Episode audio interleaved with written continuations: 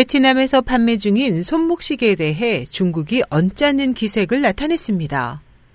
31자 인민일보 자매지 황구시보에 따르면 이번 논란은 베트남의 민간 기업인 하이민 공사가 스위스에 주문 제작한 한정판 손목시계가 발단이 됐습니다.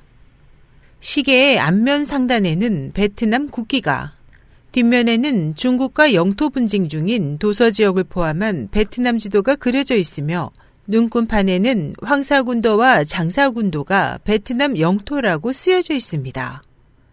이 시계에 대해 황구시보는 미국의 소리방송 보도를 인용해 베트남인들이 이 상품을 통해 애국심을 나타내고 있다면서 현재 베트남에서는 애국주의가 하나의 상품이 됐다고 지적하고, 스위스는 정치적으로 중립을 표방해야 하지만 현지 기업은 이윤을 위해 다른 국가의 영토 분쟁에 개입했다고 비난했습니다.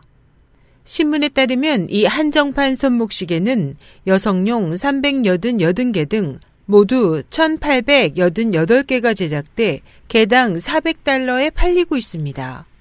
또 베트남은 영유권 주장을 위해 지도, 교과서, 잡지 등에 자국 영토 표기를 강화하고 있으며 중국 상품 불매운동과 도서지역 거주민들을 지원하기 위한 모금운동도 펼치고 있습니다.